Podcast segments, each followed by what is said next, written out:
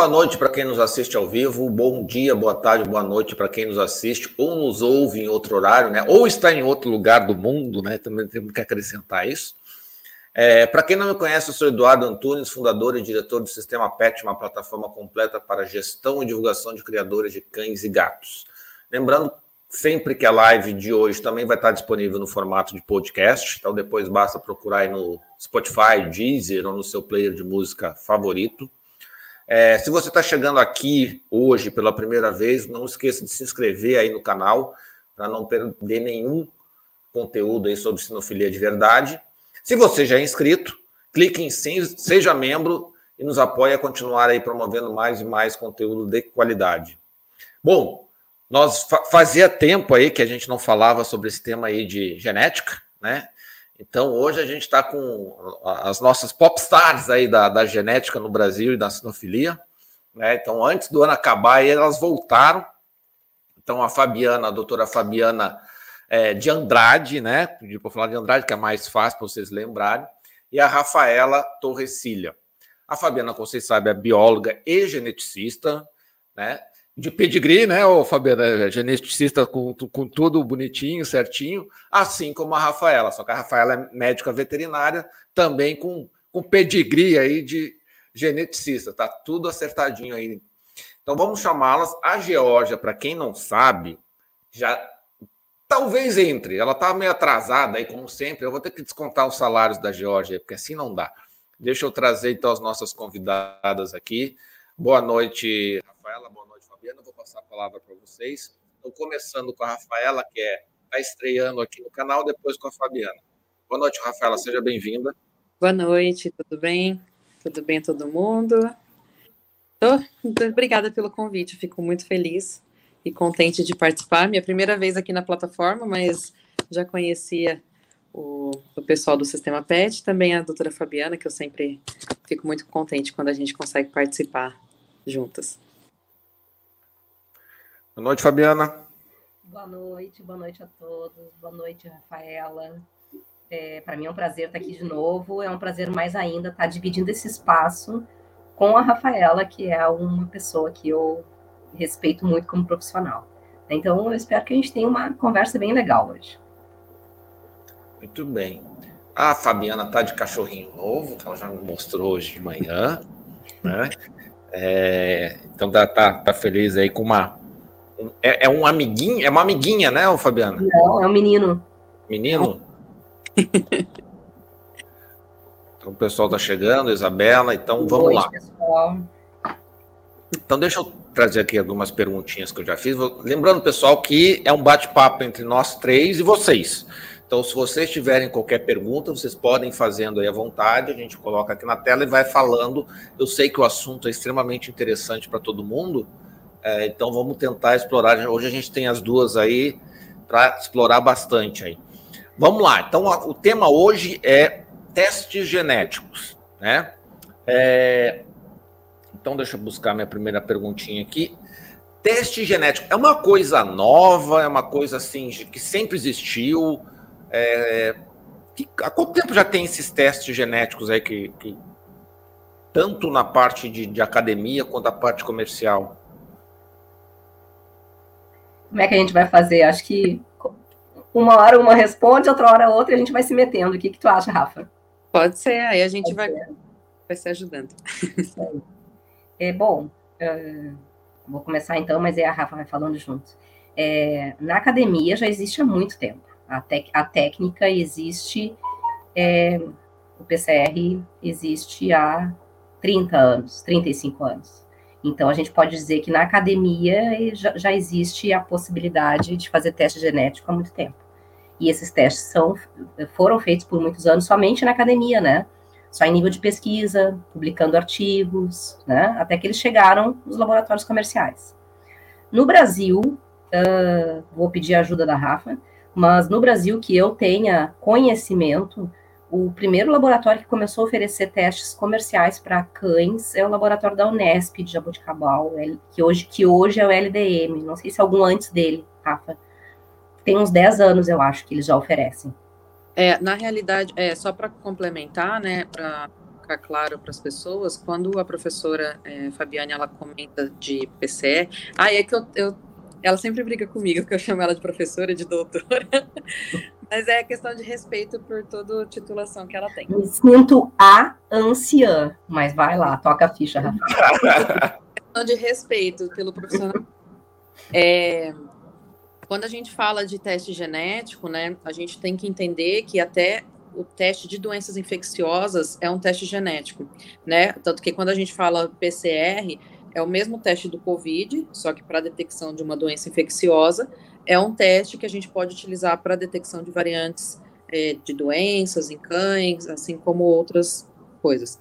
Então, é, é o mesmo, como se fosse a mesma tecnologia, só que utilizada para diferentes formas.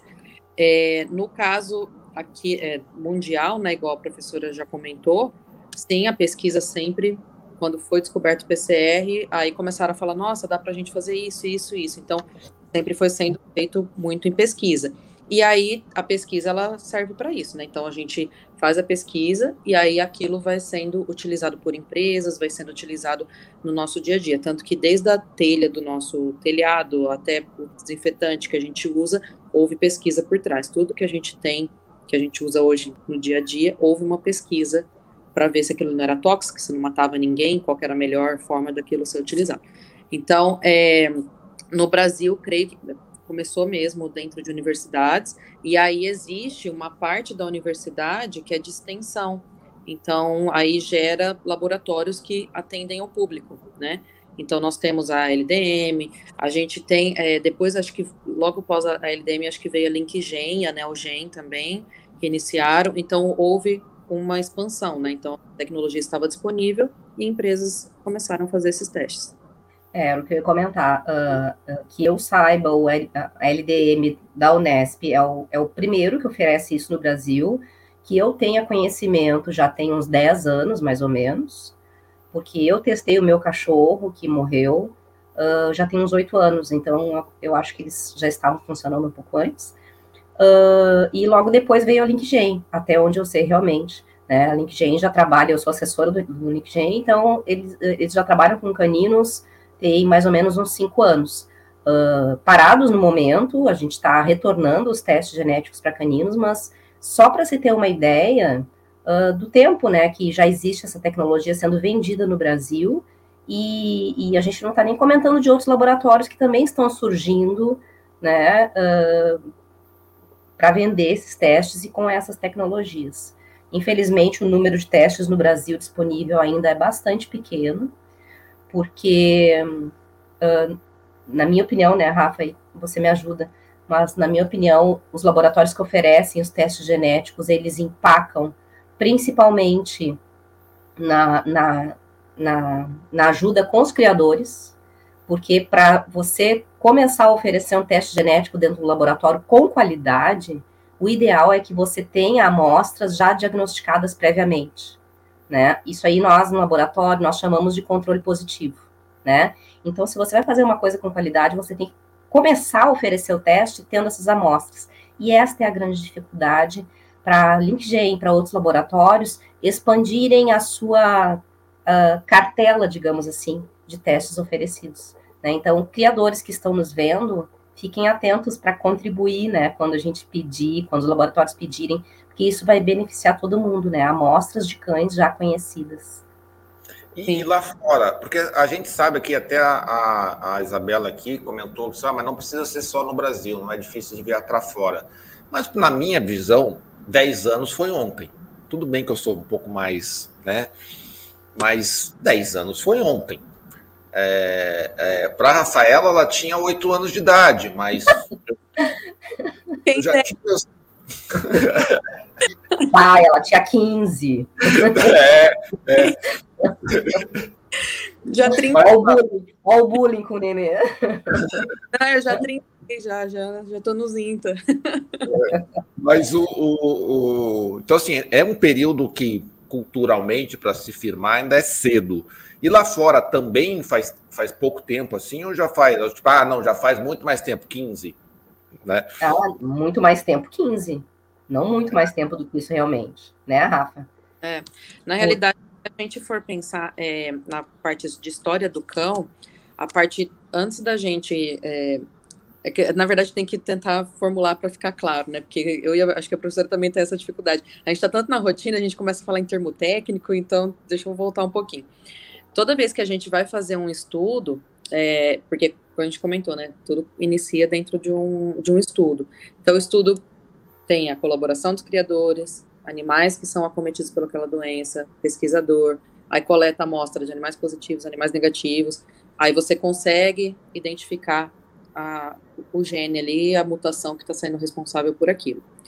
Na hora que isso acontece, existe também uma coisa de validação. Aquilo ali é só para aquela raça? Aquilo ali extrapola para outras raças? É só aquela mutação? Existem mais mutações? Então, assim, às vezes a gente fala, tipo, ah, falar teste genético, a gente fala, ah, então tem o teste genético X, então eu vou fazer. Às vezes não é da sua raça, às vezes não é da, daquele patamar, então tem que sempre haver um filtro. Né? Na parte de, do exterior, o pessoal já tem mais abertura, porque, é, infelizmente, aqui no Brasil, a, igual a professora comentou, não existe essa, esse link entre as, a população e a ciência. A gente ainda existe um degrau muito grande da, da população conversar com a universidade e auxiliar. A, a, a, população acaba ajudando mais a universidade quando eles precisam, às vezes, de serviços dentro da faculdade. Então, há uma faculdade de odontologia que faz um serviço mais barato aí a população vai. Agora, para auxiliar, ainda mais, é, tem muito criador que tem um pouco de receio de falar, ah, o meu cão é positivo para uma determinada doença que eu testei no exterior. E aí ele não quer aqui no Brasil, às vezes, ajudar um laboratório oferecendo amostra. Então, existe ainda aquele meio de falar, ah, eu vou me queimar, eu tenho que esconder um pouco esse cachorro. Então, não estou falando todos os criadores, tem criadores que são ótimos, igual a gente fez, é, eu estou participando de um estudo agora da cara branca. Então, teve vários criadores de Border Collie que falou, ó, eu já testei em laboratório do exterior, é, não, o gene da cara branca não é identificável ainda, a gente está tentando identificar o gene, né, da, eu falo gene, mas é para entender popularmente, a gente sim.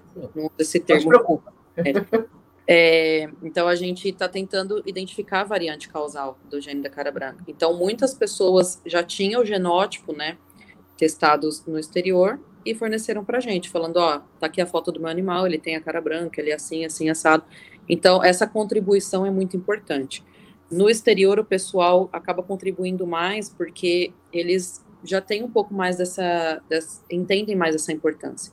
Então, já tinha pesquisadores lá falando, é, se vocês pesquisarem até, tem a, a Ostrander, que é uma pesquisadora excelente da, da parte de genética de cães, existe o Tossoleb. Então, se você pesquisar nomes assim, são nomes que, se você fala na Europa, as pessoas já conhecem, porque são pessoas vinculadas aos canyons.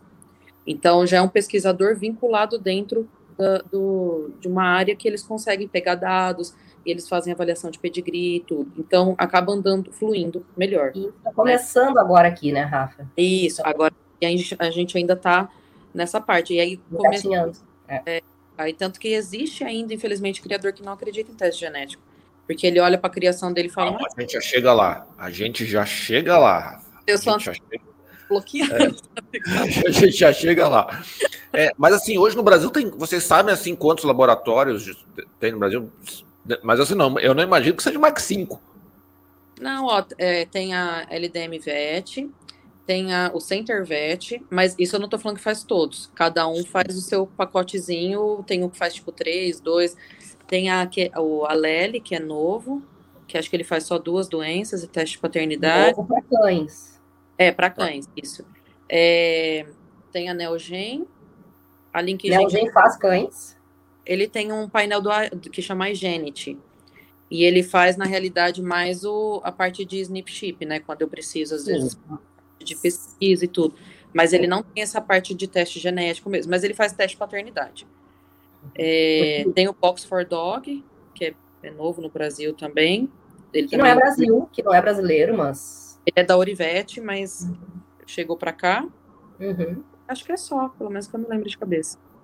É, eu conheço alguns outros que se que fazem a propaganda, mas que eu nunca indico né? Porque são, são laboratórios que estão chegando no mercado agora.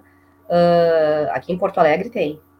Né? Então, estão chegando no mercado agora, nunca trabalharam com teste genético de espécie nenhum, então começando a trabalhar com cães e com gatos, e eu acho bem perigoso, assim, a gente não conhece o trabalho ainda. Esses laboratórios todos que a gente estava conversando, que a Rafa estava listando, são laboratórios que já têm uma vasta experiência para outras espécies.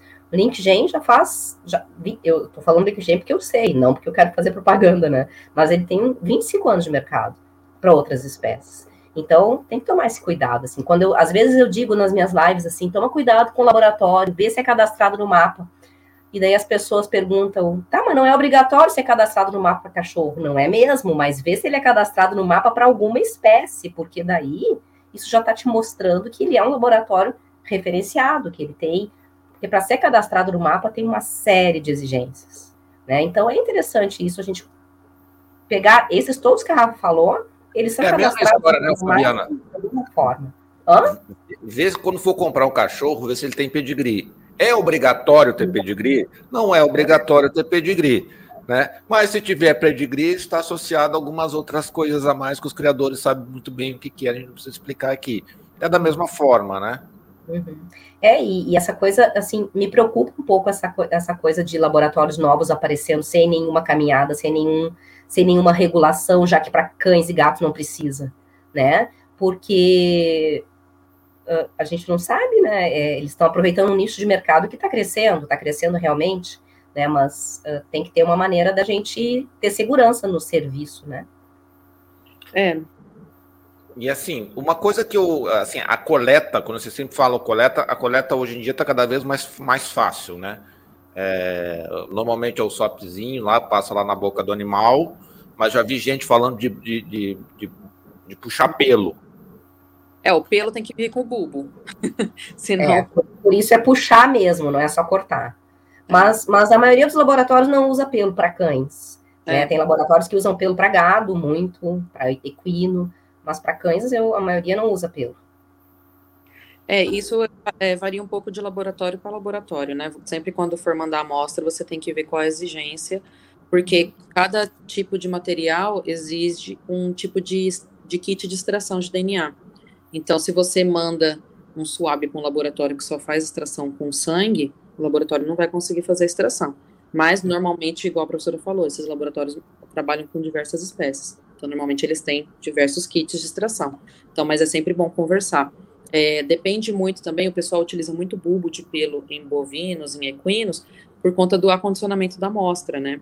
Então, é muito fácil, você coloca dentro de copinhos, uhum aquilo ali pode pegar correio, pode pegar, se perder, depois achar, e que vai estar tá lá íntegro. Diferente do sangue. Quando você envia sangue, a qualidade de DNA, geralmente, de sangue é um pouco melhor, mas, de qualquer forma, você tem que tomar cuidado, porque se apodrecer o sangue, você não pode. Ah. É muito bem. Mas, assim, o, o, o teste genético, quando você estava falando assim, pelo que eu percebo hoje, o teste genético ainda, até porque faz 10 anos que tem comercial, ainda é extremamente restrito, né? São as doenças basicamente, assim, basicamente de, de, de um gene só. Ou a gente já, já tem casos de doenças multigênicas. Falei certo, multigênicas? Multifatoriais, mas é muito parecido, é, né? Ou poligênicas, na verdade, não faz diferença o termo. Uh, realmente, assim, a, a ciência está buscando né, painéis de, de genes relacionados a essas doenças multifatoriais, como a displasia coxofemoral, por exemplo, né, como algumas outras doenças, mas principalmente a displasia coxofemoral é o que mais tem pesquisa relacionada a, a, mutações associadas, né? Uh, existe um teste genético sendo vendido para uh, displasia coxofemoral mas que é um teste genético que ele é vendido somente para labrador, e ele não foi validado em outras populações de labradores, então eu não indico nem para labrador, né? Uh, então, realmente, é, quando você pensar que são só para as doenças causadas por mutação em um único gene, você está certo em dizer que os testes genéticos são restritos para essas doenças. Né? No entanto, elas são mais de 200 doenças já hoje em dia com testes genéticos sendo vendidos, né? Mas eu concordo com você que, assim, é, é, é uma ferramenta restrita. Não é a ferramenta que o criador vai utilizar para as doenças mais comuns da sua raça, não.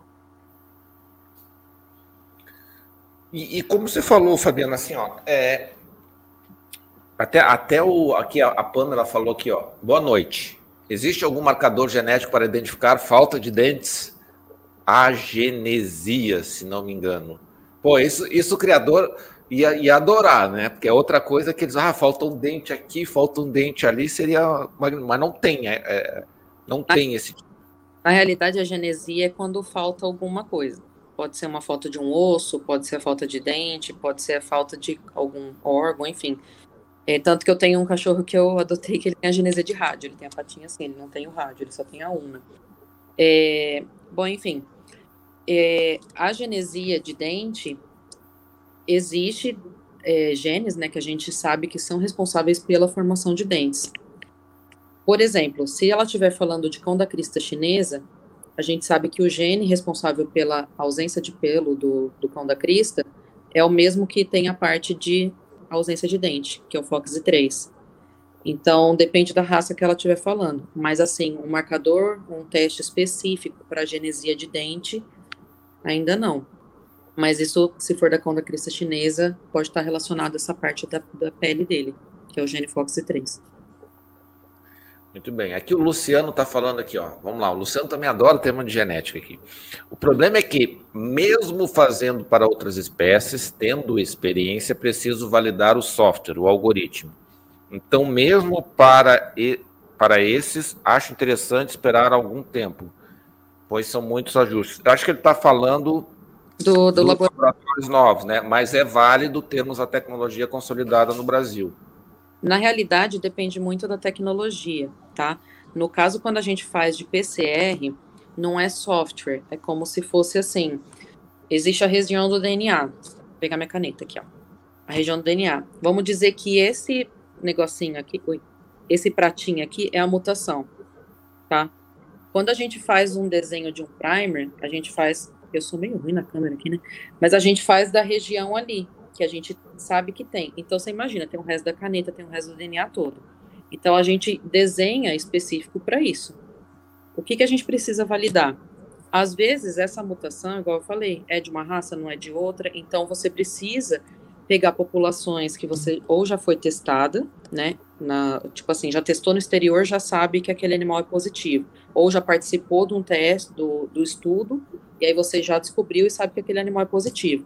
Então, na hora que a gente faz o desenho da região do DNA para fazer o teste, porque esse que eu falo desenho é da tecnologia mesmo do PCR, tá? Então, a gente coloca todos os nucleotídeos do DNA para falar, você tem que encontrar essa região no cachorro. Se você encontrar essa região do cachorro, a gente sabe que o animal pode ser portador ou acometido pela doença, certo? Quando a gente, faz, quando a gente vai fazer, tipo, no laboratório, a gente precisa ter a amostra positiva, para a gente validar que a gente desenhou certinho que a gente vai encontrar aquela região do DNA. Então não é um software, é a amostra positiva. Isso, Sim. essa é a importância. Agora, quando a gente vai fazer em relação a SNP chip, porque aí é uma outra tecnologia que envolve nanotecnologia, que você está mexendo com milhões de pares de bases, até sequenciamento, aí sim você às vezes nutre o software. Quando a gente coloca, por exemplo, composição racial. Quando a gente vai fazer é, composição racial, é, você imagina, tem que ter uma população de referência. E aí se é, pega um, um cão sem raça definida, um SRD. Então eu preciso ter uma população de referência para na hora que eu pego o DNA daquele do SRD, eu consigo resgatar. Ah, ele tem um pouquinho de pastor alemão, ele tem um pouquinho disso, um pouquinho disso. Então, quando a gente vai é, pegar depois aquele SRD e vai nutrindo o software, e a gente coloca raças novas, né? Então, antes a gente às vezes não tinha um cão da crista chinesa no software. Agora a gente tem a população de condacrista chinesa. Se a gente pega aquele mesmo SRD e reanalisa, fala, nossa, ele tinha uma porcentagem de condacrista chinesa, mas é porque antes ele não estava dentro da população de referência. Aí sim a gente está falando de software, tá? Então depende da tecnologia do teste. Mas mesmo assim, é pelo, pelo porque aí quando você fala em software, aí eu já entendo um pouquinho mais ali. Mas mesmo assim, você está falando de uma base de dados. Você não está falando de uma IA, de uma inteligência artificial que vai caçar o negócio lá na base de dados que. Na, né? realidade, na realidade, você consegue fazer uma inteligência artificial dentro. Não, sim, mas aí tu tem que ter testado tudo para fazer a IA funcionar. Você tem que ter, tem que ter. Porque eu, só, só pegando esse exemplo da caneta, tu não faz uma. Ou faz, eu não sei. Aí é pergunta mesmo. Tu, tu, quando você pega uma amostra de um animal, você não faz um genoma completo dele, você pega só aquilo que você está mais ou menos procurando, ou você desconfia de onde está o negócio lá. Então, é, aí, é assim? depende da tecnologia. O exemplo da caneta que eu utilizei é de um PCR, porque você sabe a mutação. Igual o COVID, você tem todo o DNA da pessoa, você quer encontrar o DNA do vírus dentro da pessoa. A da parte de, de mutação genética, a gente usa a mesma tecnologia. Então, você tem o DNA todo do cachorro, desde o primeiro cromossomo até o cromossomo sexual. Mas você quer encontrar aquela mutaçãozinha que pode ser que ele tenha. Então, por isso que a gente é, é, começa a tentar identificar aquela regiãozinha. Agora, no SNP chip, dentro de um SNP, igual do HD canino, que a gente faz pesquisa, a gente tem várias regiões do DNA espalhadas, né? Então, a gente tem por exemplo, no cromossomo 1, 20 mil regiões do DNA que a gente vai detectar. Então, são como se fosse assim, ah, tem um nucleotídeo aqui, depois tem outro aqui. Então, não é um sequenciamento, não é... Tipo... Imagine uma caneta da Rafa com vários pedacinhos prateados. É, imagina, tipo assim... Ó, Ela já tá com as canetas ali, ó. É que aqui é meu, minha mesinha de estudo. Então, imagina, tipo, tem tudo isso daqui, que, é, isso daqui é o, o, o, o DNA todo do animal. Agora, as pontinhas coloridas aqui, ó, são os SNPs que é o que eu consigo identificar. E aí a gente forma aplótipos. Então vamos dizer que tipo o aplótipo do pastor alemão é a combinação dessas Mas, três. Então, aí você já sabe mais ou menos o que você está procurando. Entendeu? Porque já teve a população de referência é, avaliada. É, você, porque... você, você, já sabe mais ou menos o que está pro, procurando. Então, eventualmente, você. Ah, bom, aqui ele tem esses marca, marcadores que chama, não sei como é chama, mas ali tem esses marcadorzinhos aqui. Isso aqui é de pastor né? É... é... População de referência, você tem que ter o pastor lá para você falar, nossa, essa, essa combinação aqui só existe em pastor. Aí, quando você pega, põe um roxinho aqui no meio, aí você fala, nossa, e quando é assim, é um pastor australiano.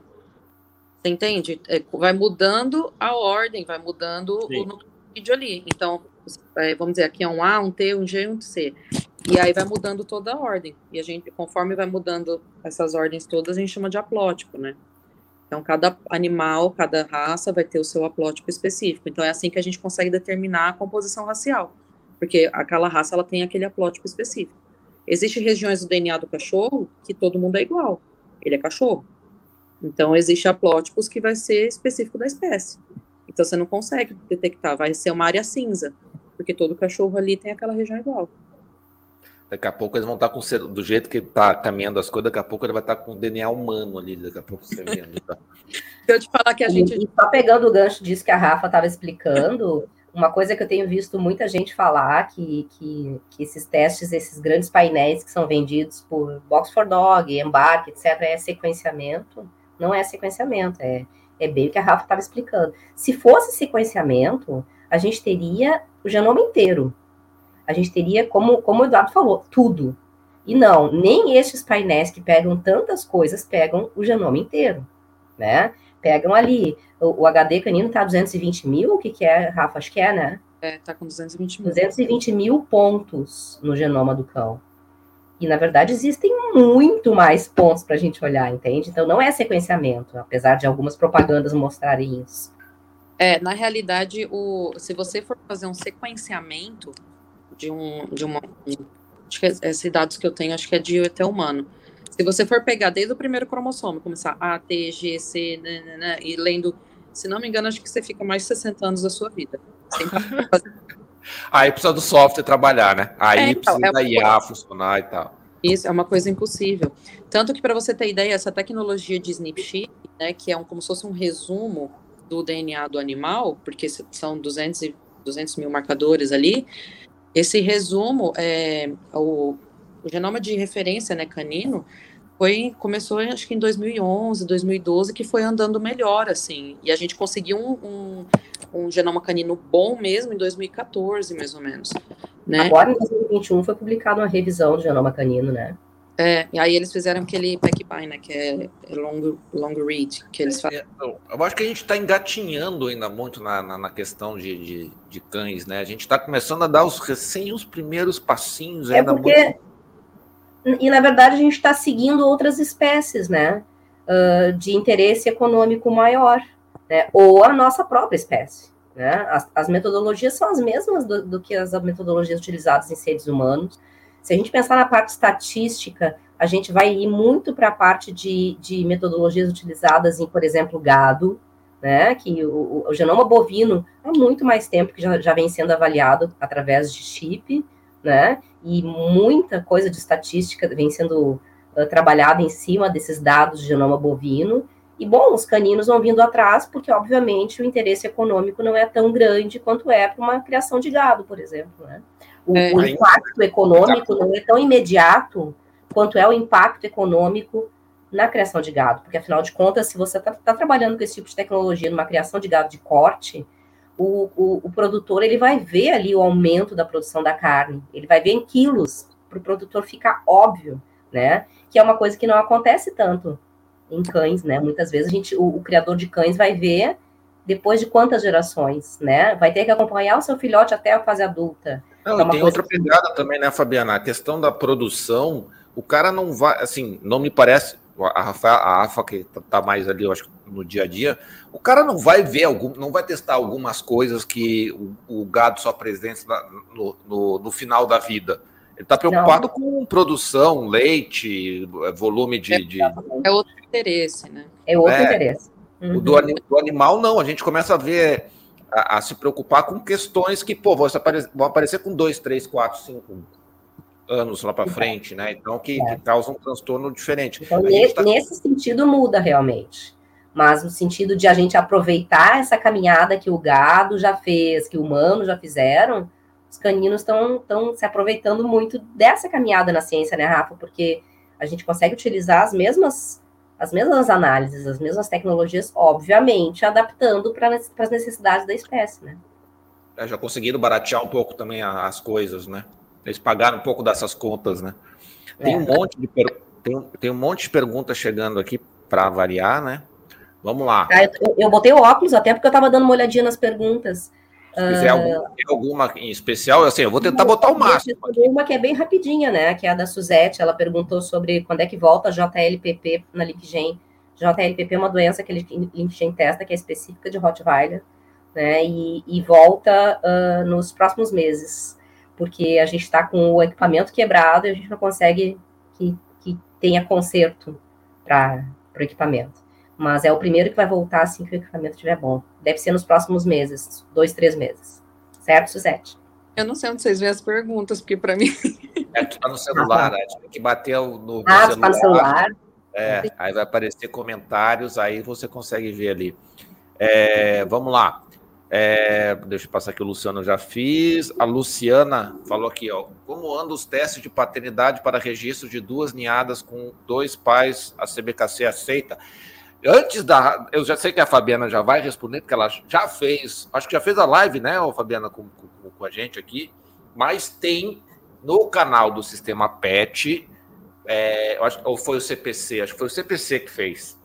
Que tem depois você procura, Luciana, que tem direitinho ali uma. A gente fez uma live falando sobre exatamente sobre esse tema, mas se a Fabiana já quiser já dar uma um spoilerzinho, já pode, esteja à vontade. Eu fiz essa live com vocês. Não, Mas eu sei de qual live você está falando. Não, tu não me convidou. Não, a live foi do CPC. a BKC já tem esse mecanismo para aceitar teste de paternidade, é uma coisa nova, mas eu, eu vi que eles já têm. E realmente, assim, ninhada com dois pais, a única, a única forma de registrar corretamente é com teste de paternidade, né? Uh, é, uma, é uma técnica. Uh, acho que tu convidou a, a outra gaúcha aqui, a, a da reprodução, como é o nome dela? Mariana Noyles. Acho que era ela que estava na tua live. Foi tanta live, é, Fabiana, 200. Eu, eu, eu, lembro que, eu me lembro que eu vi quem era, assim, eu me lembro que, que ela, ela trabalha comigo, ela é ótima e eu me lembro de ter chamado a atenção. Uh, e é, é, uma técnica ótima, né? A gente utilizar dois machos na mesma fêmea, porque a gente está, digamos assim, economizando o útero da fêmea e mantendo a variabilidade, né? Já que eu estou utilizando, estou tendo uma, uma, uma ninhada com mais pais. Só que a gente tem que ter muito cuidado no momento de registrar, porque só com teste de paternidade. Em casos muito raros, a gente consegue determinar pela, pela cor da pelagem. Mas são casos muito específicos, e como são casos muito específicos, a CBKC não vai aceitar. A CBKC vai exigir teste de paternidade de qualquer jeito. Muito bem. A Cláudia que perguntou aqui, ó. Criptorquidia é genético comum na raça pequinês. Criadores da Rússia e Ucrânia dizem que não, porque pode aparecer até 20 linhas atrás no pedigree. Por favor, gostaria de parecer de vocês, sim ou não? É genético, já vou responder assim. Eu ia, eu ia te convidar para a gente dizer um, dois, três e. Mas tem marcador? Não, ainda não. Na realidade, o criptorquidismo tem até acho que uma revisão de literatura que saiu acho que em 2018 ou 2019, uma coisa assim. É, ainda não tem marcador. Eles acreditam que tem genes, não é a mesma mutação, mas tem genes que são similares a genes de humanos também que causam criptorquidismo, mas a gente ainda não sabe a mutação causal. Você saber o gene responsável não quer dizer que você saiba a mutação. Então, existe, tem que saber diferenciar às vezes o termo, né? A gente fala, ah, o gene de tal coisa, o gene de tal característica. Mas é, nessa revisão eles até falam que existe um pouco de dificuldade do criptorquida, né? Primeiro, a, é, você conseguir estadiar, porque como tá lá o rim, tem animal que desce só um pouquinho, mas continua perto do rim. Tem animal que fica naquele vai e vem do testículo para a parte é, interna, né?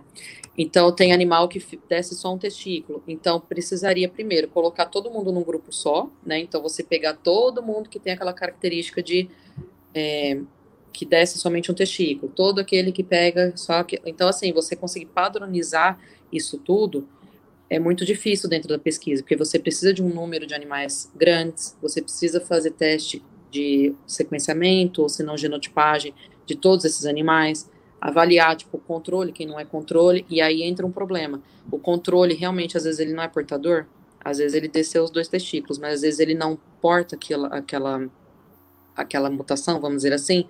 E outra coisa que acredita é que é multifatorial. Então, existe a parte de talvez vários genes envolvidos. Então, se você pensar de novo, agora vamos pegar minha canetinha de novo. Então, pensa que cada, cada bolinha dessa aqui, ó, é um gene envolvido na parte de criptorquidismo. Cada uma dessas bolinhas aqui tem um peso. Então, vamos dizer, essa daqui, ela é 50% responsável pela característica. E o resto está diluído aqui, entre o resto. Então, às vezes o animal, ele não tem é, a mutação para esse, mas ele tem para essa. Então, às vezes ele é tipo é, que desce uma bola. Vamos dizer assim, olha eu falando bola, desculpa. Que desce um testículo. E aí, Aí você entende que quando existe a parte de múltiplos genes envolvidos, às vezes, dependendo se você tem um ou outro, vem o fenótipo variado. E a mesma coisa acontece com fenda palatina, displasia coxofemoral, que a professora já trabalha com isso e é especialista nessa parte. Então, é, essa parte é muito difícil, mas é genético, mesmo que pule diversas gerações, se você pega um animal que ele é criptorquida e acasala ele, provavelmente você pode ver neto, às vezes bisneto, tataraneto dele. Não, e tem outra coisa, né, Rafaela? Tem uma coisa que os caras fazem que é o inbreeding, né? Ou seja, ah, tem 20 gerações, aí o cara vai lá e brida, quer dizer, é quase como se cortasse metade da, da geração para trás, é, né? Isso, isso é uma coisa, é uma coisa muito errada, assim, que as pessoas têm em mente, que eu já ouvi várias pessoas falando. Não é genético porque pulou 20 gerações. Isso não quer dizer nada. Se a eu gente já... tem alguma coisa recessiva, por exemplo, pode ser o mais simples. Tem ali o problema recessivo, ele pode pular 100 gerações, ele está vindo de uma geração para outra, ninguém está percebendo, porque ele está lá escondido, não está causando nada, só que realmente, de repente, alguém faz um, um acasalamento consanguíneo e aí aparece. É, essa parte da, que a professora até citou é, é, é extremamente assim, essencial falar, porque uma coisa que eu já escutei primeiro, não nasceu com, não é genético. Eu já escutei isso. E aí você vê, tipo, doença genética que aparece com 7 anos de idade. Então, assim, não. Ah, é porque tem o fator ambiental, não é genético. Então, calma lá, né? É, é... Então, deixa eu, deixa eu pegar esse ponto que você falou, porque quando, às vezes a gente fala multifatorial e, e a Fabiana falou poligênico. Para mim, são duas coisas diferentes, na, na, na minha interpretação de leigo. Tá? Continua. Multifatorial pode ser um, por exemplo, vou trazer a displasia, pode ser um piso liso. Entendeu? Agravar. Isso é um piso liso. Não é, não é da ordem genética. Outra coisa é esse caso da, da que a Rafa mencionou. São quatro genes. Estou chutando aqui, só o exemplo, só pegar o exemplo dela. Um falhou. Não dá para dizer se é falhou, mas enfim, um, um, um bugou. Fosse o gene bom. É. O gene vamos bom. Dizer, é vamos, ruim. É, vamos dizer que um bugou, um tá bugado. E aí não, não desce o testículo. Isso é um problema de poligênico. É, é multifatorial? Não, não é. Se tem quatro genes e a falha em um deles só causou o problema, foi suficiente para causar o problema, isso não é poligênico. Isso é monogênico, tá? Porque se foi uma falha num só e já foi suficiente, aquele é o gene causador. Ah, se em outra raça é outro gene causador, isso ainda não quer dizer que seja poligênico. Quer dizer que a gente tem heterogeneidade entre raças. Mas o conceito de ser monogênico é esse: é uma, uma mutação só, um problema só é suficiente para causar. Não, acho que ele está aqui. Só, Rafa, só para eu terminar aqui o que o, que o Eduardo estava falando. Eduardo, tem uma live minha, uh, eu não sei, uh, pelo sistema PET você conhece? É uma live que fala sobre problemas ortopédicos, que explica bem essa coisa do multifatorial. O multifatorial não é, não, não, não é uma doença que é causada por um piso liso, por exemplo, e não tem nada de genético. Não, para a doença multifatorial acontecer, tem que ter piso liso, tem que ter o cachorro gordo, tem que ter um monte de escada, tem que ter um monte de coisas genéticas também. O multifatorial é esse conjunto, é, esse, é essa piscina de bolinhas. É, não mas é então. Eu acho que eu vou dar um exemplo que talvez fique mais fácil de entender. É, a primeira coisa é só para exemplificar o que a professora está falando. Quando você, eu dei o exemplo dos quatro, né? É, é sendo os quatro os responsáveis pela doença. E aí, dependendo do, da, da, da ordem que você tem, ou se você tem, tipo, esses dois aqui que são responsáveis pela doença, às vezes você pode ter a doença da forma leve, que acho que é isso que o Eduardo talvez confundiu. Então, por isso que a doença pode aparecer de várias formas, né? Então, quando você a tem. A displasia é assim. É, né? então, graus de displasia também D, etc. Então, uhum. pensa dizer que sejam quatro genes responsáveis, certo? Os quatro, o animal portando esses quatro, essas quatro variantes, é o animal displásico que não anda depois de um tempo, né? Se essa coisa dele aqui ele é normal, às vezes ele já começa uma chapa C. Se essa parte aqui dele é normal, uma chapa B. Se ele vem aqui, ele fica naquele que, tipo, é uma chapa, enfim. Mas é só para entender que existe essa parte, sim, de poligenia que pode dar graus na doença, né? Para apresentar de forma mais de graus. É. Então, é, é, é, que eu vejo para mim como poligênico e, e, multifatorial. Então, mas aí eu vou dar o exemplo para você que você vai entender. É, que eu acho, para mim, assim, eu acho, confuso, eu acho confuso, porque não multifatorial é, não é, é um fator externo. Falar, não, é, não é confuso. É um fator externo e o poligênico é quando envolve mais de um gene então, coisa... essa é a diferença. Essa é a diferença. Quer ver? Um, eu não sei se é esse exemplo que a Rafa está pensando, mas a cor dos olhos em humanos. A cor dos olhos em humanos é poligênico. Não tem nada a ver com o ambiente. A minha mãe dizia que se eu comesse cenoura, eu ia ficar com olho azul. não, né? não tem nada a ver com o ambiente. Então, viu? É, cor é, de olho é poligênico. O exemplo Agora, ia... peso é multifatorial. É, o exemplo que eu ia dar é, por exemplo, uma diabetes. Existe a diabetes que a criança já nasce com ela, né? Que aí é aquela que, pá, que não tem muito o que fazer. Acaba sendo até mendeliano. Ou a pessoa tem ou não tem, já nasce ou não nasce, né? E existe aquela diabetes que fala assim, ah, minha família, ela tem diabetes quando ocorre a parte de ficando mais velho. Então, você, às vezes, tem aquela, vamos dizer assim, predisposição. Então você tem a genética para aquilo. Agora, o ambiente vai interferir se aquilo ali ele vai ser expresso ou não. Isso é então, multifatorial. Sim. Então, assim, você tem a carga genética para aquilo, mas a, o seu estilo de vida vai dizer se aquilo ali vai ser expresso. O, o DCP, é DCP que chama, o, o Luciano tá, que estava aqui, ele me corrige se eu falei besteira, mas aquele negócio do coração do, do, do Doberman, aquilo seria, na minha visão, poligênico e não multifatorial. Tem marcador já. Tem marcador já para o pro problema do cardíaco do Mas Doberman. é um gene só? É, é um gene só detectado até agora, porém com penetrância incompleta. O que, que é isso? Significa que se o cão tem a mutação, ele pode ter a doença mais cedo, mais tarde, ou alguns cães nem têm a doença. Mas é, é o que se sabe até hoje sobre, sobre essa doença. Então. Diga. Ah. Então, aí eu fico com a impressão de que isso seria poligênico. Quer dizer, são vários pode, genes. Até pode ser. Até pode mas ser, não... mas não se identificou mais nada além desse único marcador. Não, ok. É, é porque, como eu falei, eu acho que a gente ainda está na, na, na, na, pontinha do iceberg de um. em termos de, de pesquisa, né? Eu, eu imagino. Sim, então, sim, assim, essa cardiomiopatia do Doberman é, é, é um bom exemplo. Uh, podemos descobrir outras coisas pela frente. Tem outro exemplo. Os marcadores que tanta gente conhece para mielopatia degenerativa, que é DM, né, que muito pessoal fala. Mesma coisa. Aquilo ali é um marcador que me diz risco. Agora, tem cães que, que são homozigotos, ou seja, são afetados, e nunca manifestam a doença, ou se manifestam, manifestam lá com 15 anos de idade. E por que, que tem cães que são iguais, que manifestam com 6 anos de idade? ainda muita coisa para se descobrir, né? Então, mas é que tá, a gente, eu, eu, eu fico nessa dúvida entre. É que assim, ó, até vou trazer o comentário da Ju aqui, que, para mim é perfeito. É confuso, sim, Fábio. É que tu é muito fera. Nós, meros mortais, temos essa dificuldade. Não, é... não, não. Isso, ó, ó, vou dizer uma coisa. Tem muita coisa que é confusa. Tem muita coisa que é confusa. Mas isso de poligênico e multifatorial não é confuso. Pensa que o poligênico está dentro do multifatorial. O multifatorial okay. é quando é poligênico e também ambiental. Viu? Tá. É isso. Tá? Aí tudo bem. É, pensa, pensa, já que você gosta da displasia, pensa no seguinte: para o animal ele ter a displasia, não é só o piso liso, ele tem que ter a predisposição genética para aquilo.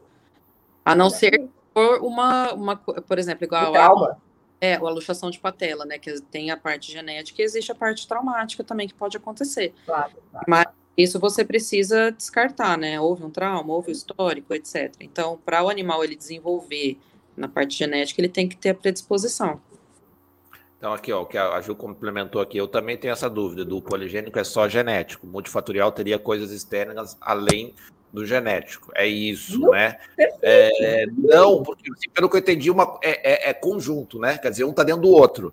O poligênico Sim, é multifatorial. Multifatorial tem coisas externas também. É isso, tá certinho. Pode, pode, ter ou não, né?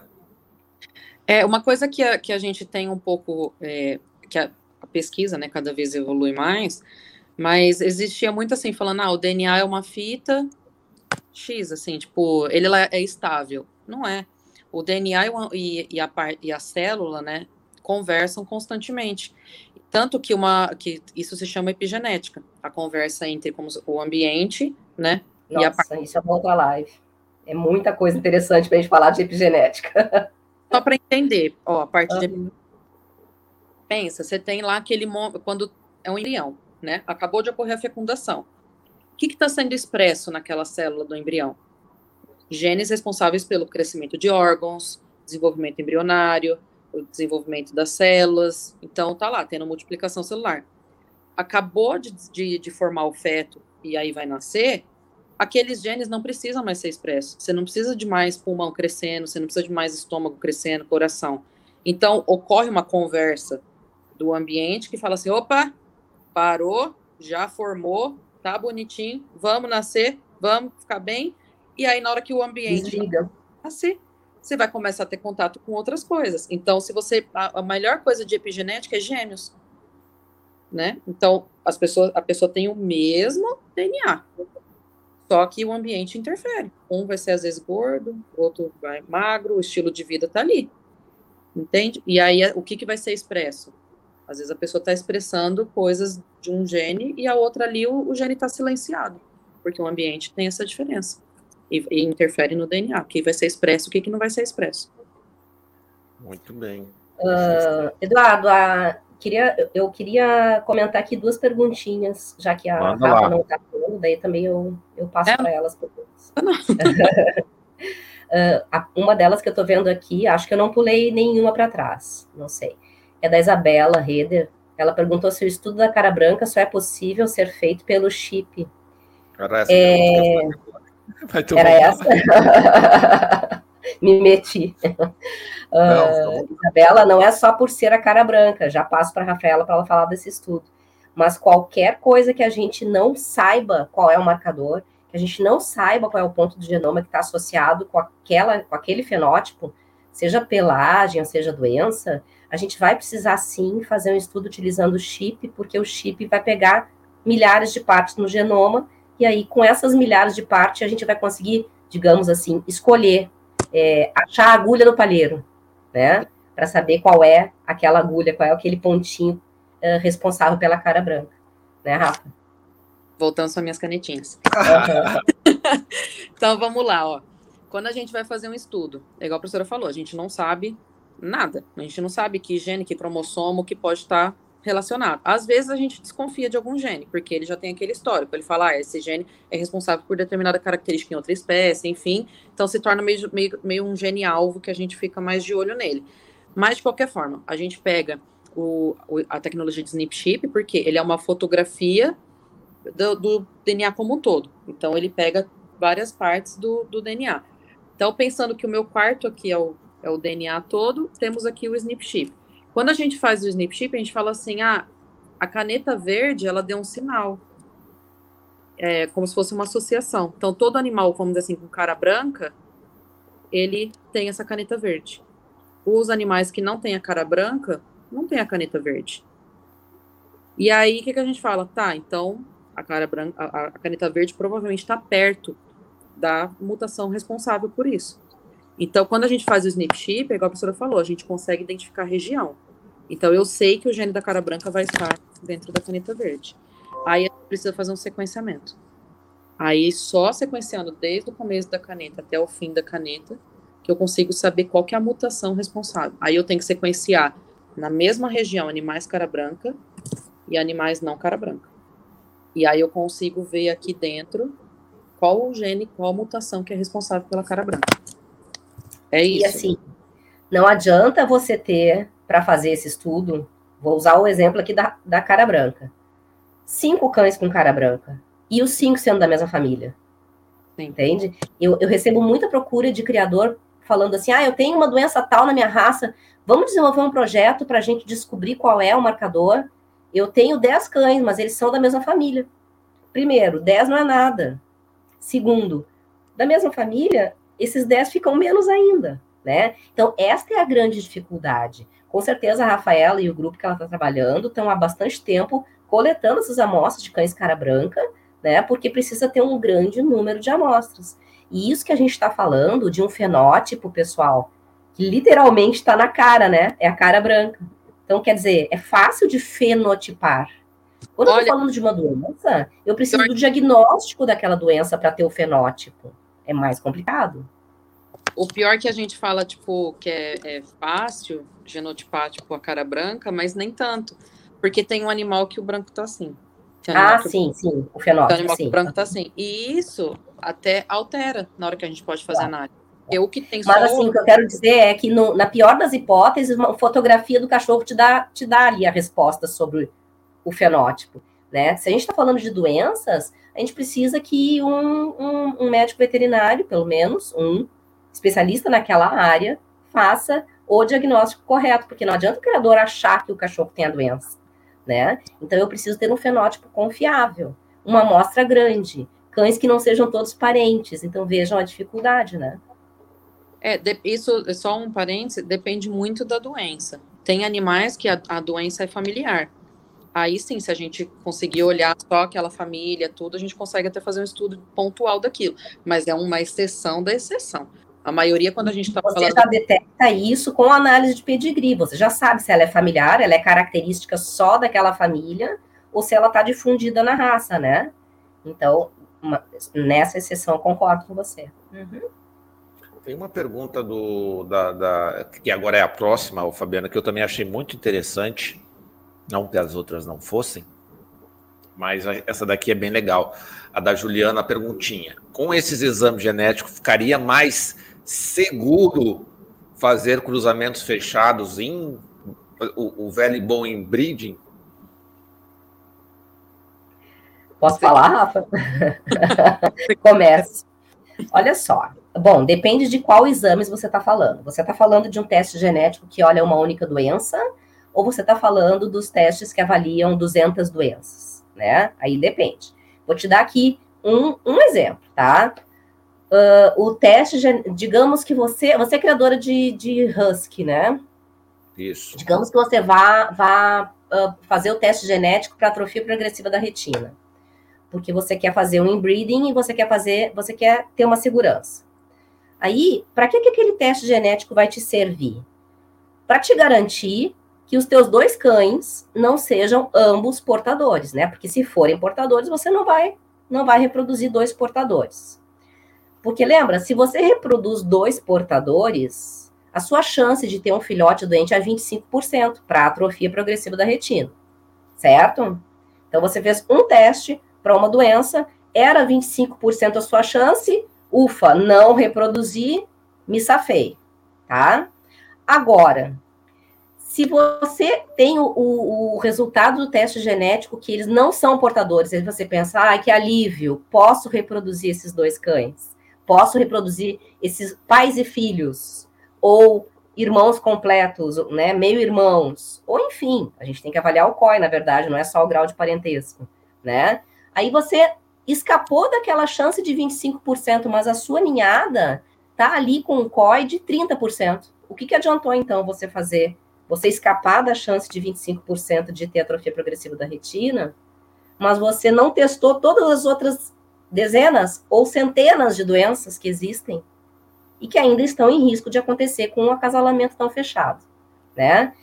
Agora, se você vai fazer um teste das 200 doenças que existem, o que está acontecendo é que sim, você está aumentando a segurança, porque afinal de contas você está excluindo todas aquelas 200. Mas a gente não pode esquecer que mesmo esses testes que dão resposta de tantas doenças assim, eles ainda estão pegando a ponta do iceberg.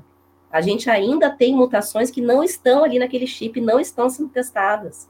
Então, apesar de testar, diminuir, diminui sim a chance de problema na ninhada, em, em acasalamentos consanguíneos, ela só diminui.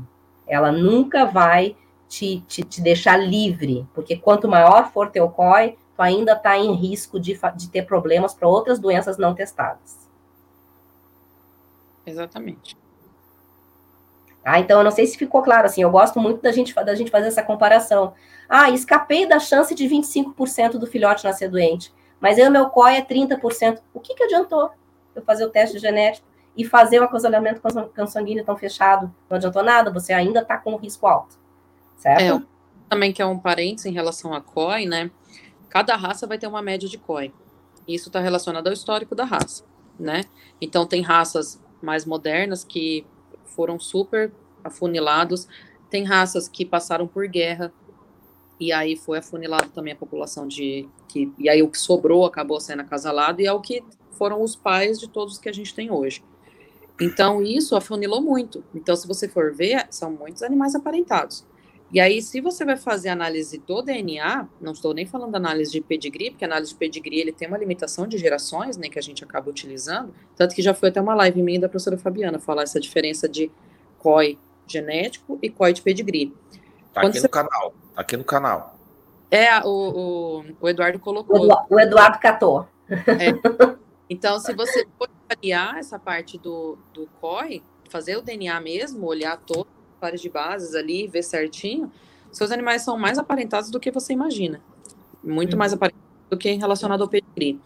Então, se a gente pensar, o, o ideal seria a gente nunca pensar em, em, em, breeding, a não ser que for realmente uma característica de interesse, que, enfim, e aí a gente começa a ir para uma outra área. Mas a gente acaba fechando muitas vezes sem necessidade porque as raças estão padronizadas, né? Você tem aquele padrão, você já tem, vamos dizer assim, fenótipos que estão ali aparecendo, que você gosta, etc. Então não precisa fazer o inbreed sem necessidade.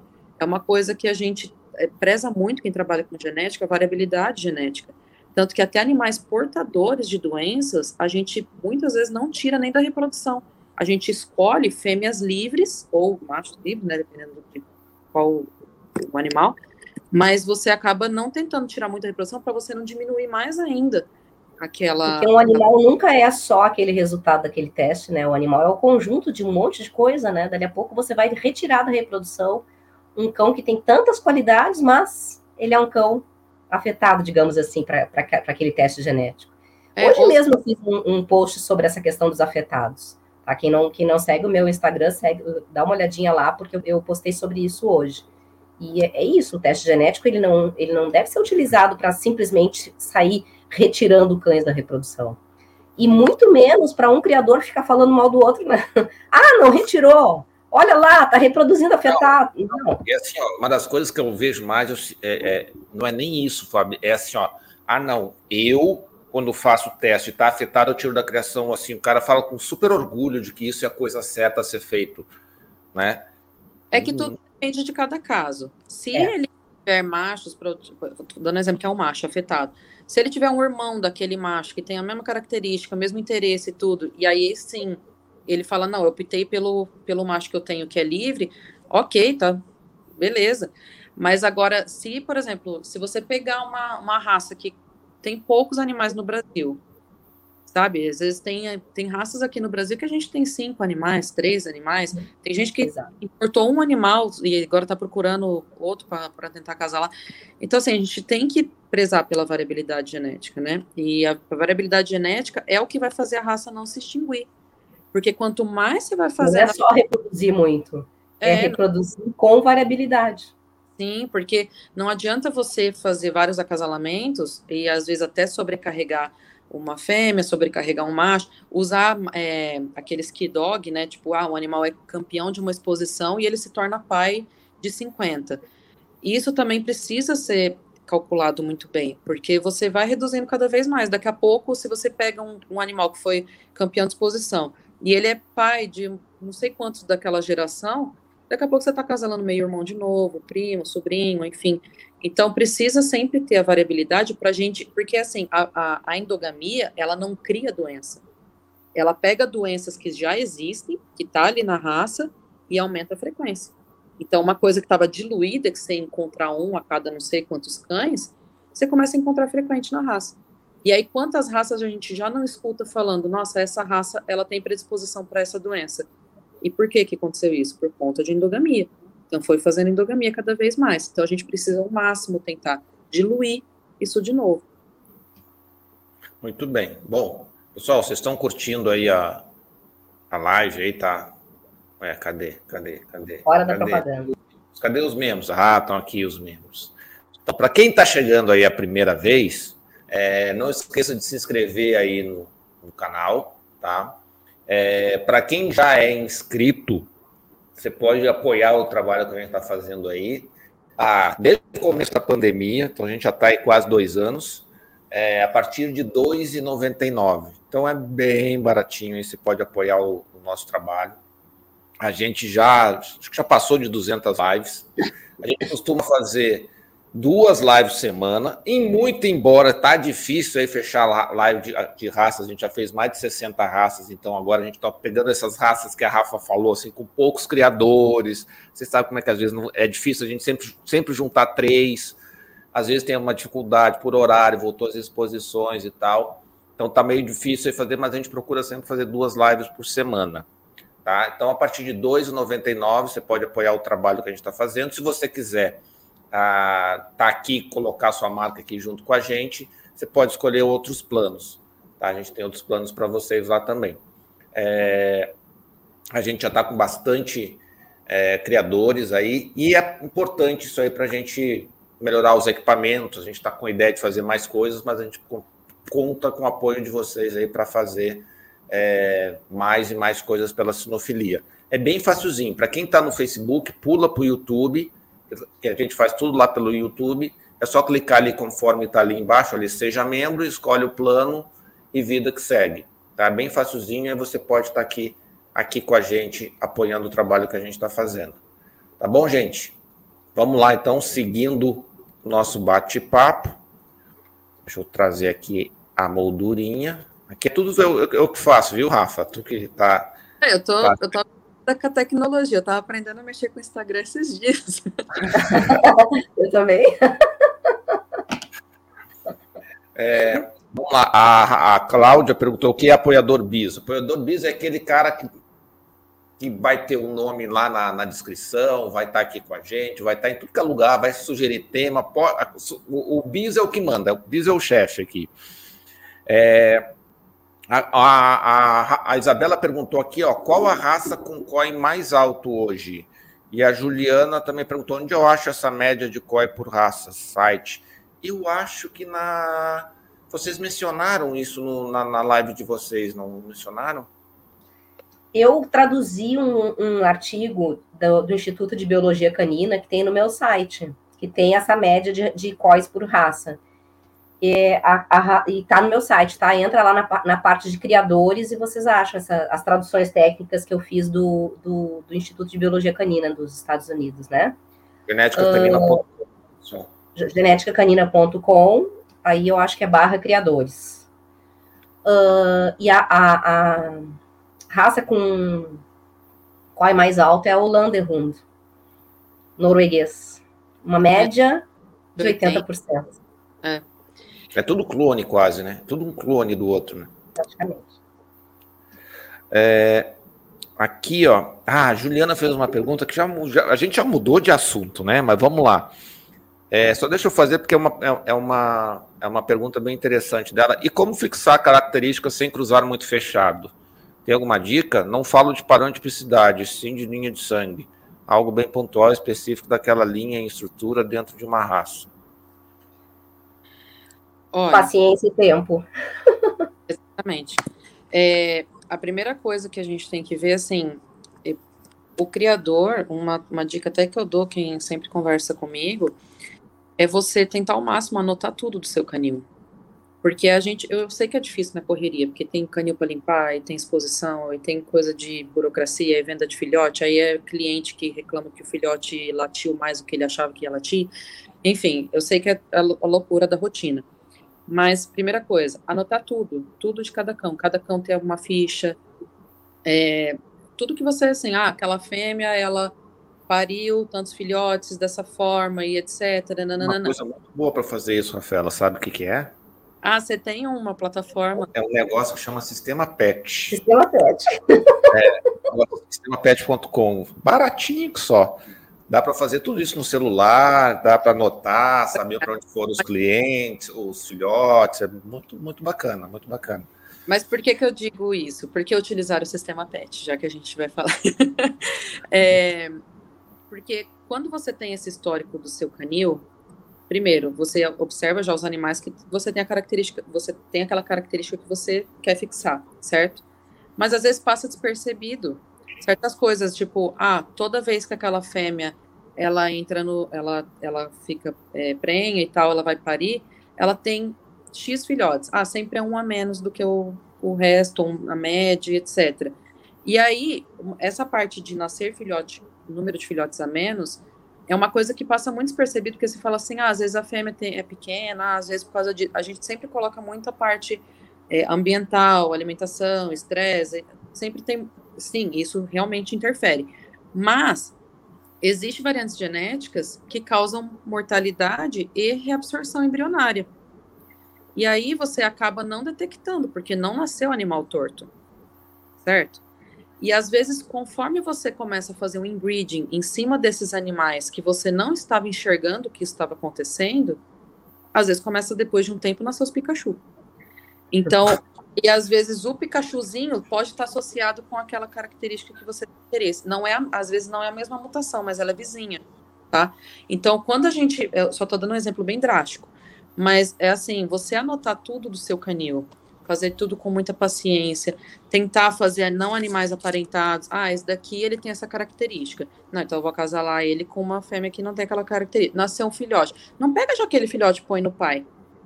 Você vai, às vezes, acasala com outro, avalia, vê se nasceu filhote com aquela forma. E aí você, ou às vezes tem até algum canil também que já tem aquela linha de sangue que você tem interesse.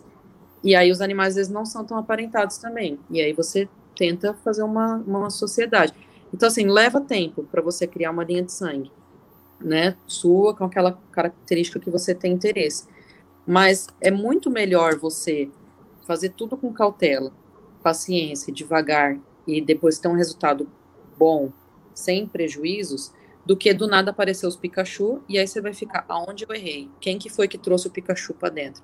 Aí, Pikachu... nesse, nesse, meio do caminho você perdeu um monte de genética porque você deixou de reproduzir outros cães, né? Ou seja, tá e todo mundo fazendo isso em conjunto vai prejudicando a raça, né? Então, acho que é bem por aí mesmo. Eu acho que a consanguinidade, né, a endogamia, ela vai fazer tudo acelerar para a gente conseguir ver mais rápido que fixou, né? Agora, se, fazendo com menos consanguinidade, você também vai conseguir, talvez não em uma geração, você vai conseguir em duas, três, quatro, mas com muito mais segurança. Então, por isso que eu, por isso que eu brinquei no início, né? Paciência e tempo. É, e por exemplo, em bovinos. Em bovinos, a gente já tem a endogamia sendo feita, tipo assim, tem um touro lá que todas as filhas dele têm alta produção de leite. Aquele boi, ele se torna pai de várias, selecionado. Então, assim, você acaba avaliando muito as mães em bovinos. Então, você avalia a filha, depois você avalia o neto, depois aquilo ali vai sendo fixado. Mas você precisa fazer também com cautela. Até em bovinos, tem raças que são bem endogâmicas e começaram a ter certos problemas. Em gatos, a mesma coisa. Quem, é, tem raças de gatos que estavam extremamente endogâmicos, com diversos problemas. Tiveram até que fazer outcross, trazer uma outra raça para dentro. Então, é, para chegar a um ponto de você precisar fazer um outcross, é porque houve tanta endogamia que, que você não consegue mais corrigir aquilo. Então, é, é sempre, se a gente for pensar, o tanto de variabilidade fenotípica que tem no cão não indica variabilidade genética. O cão é o que mais tem variabilidade fenotípica, é a espécie que mais varia, de tanto de um chihuahua para um dog alemão, uma, uma mudança drástica. Mas de genético, o chihuahua e o, e o dog alemão são muito mais parecidos do que às vezes se você pegar dois macacos da mesma espécie, que são parecidos. Então, às vezes tem genes que fazem a aparência ser igual, mas é um ou dois genes que faz todo mundo ser padrãozinho daquela cor, daquela, daquele jeito. E agora o resto tá tudo bem variado. Agora você pega às vezes animais que são até extremos de tamanho, eles são muito regiões de DNA muito parecidas. E às vezes tem aquele gene que dá aquela aquele extremo de tamanho, extremo de pelagem, que é um ou dois genes só.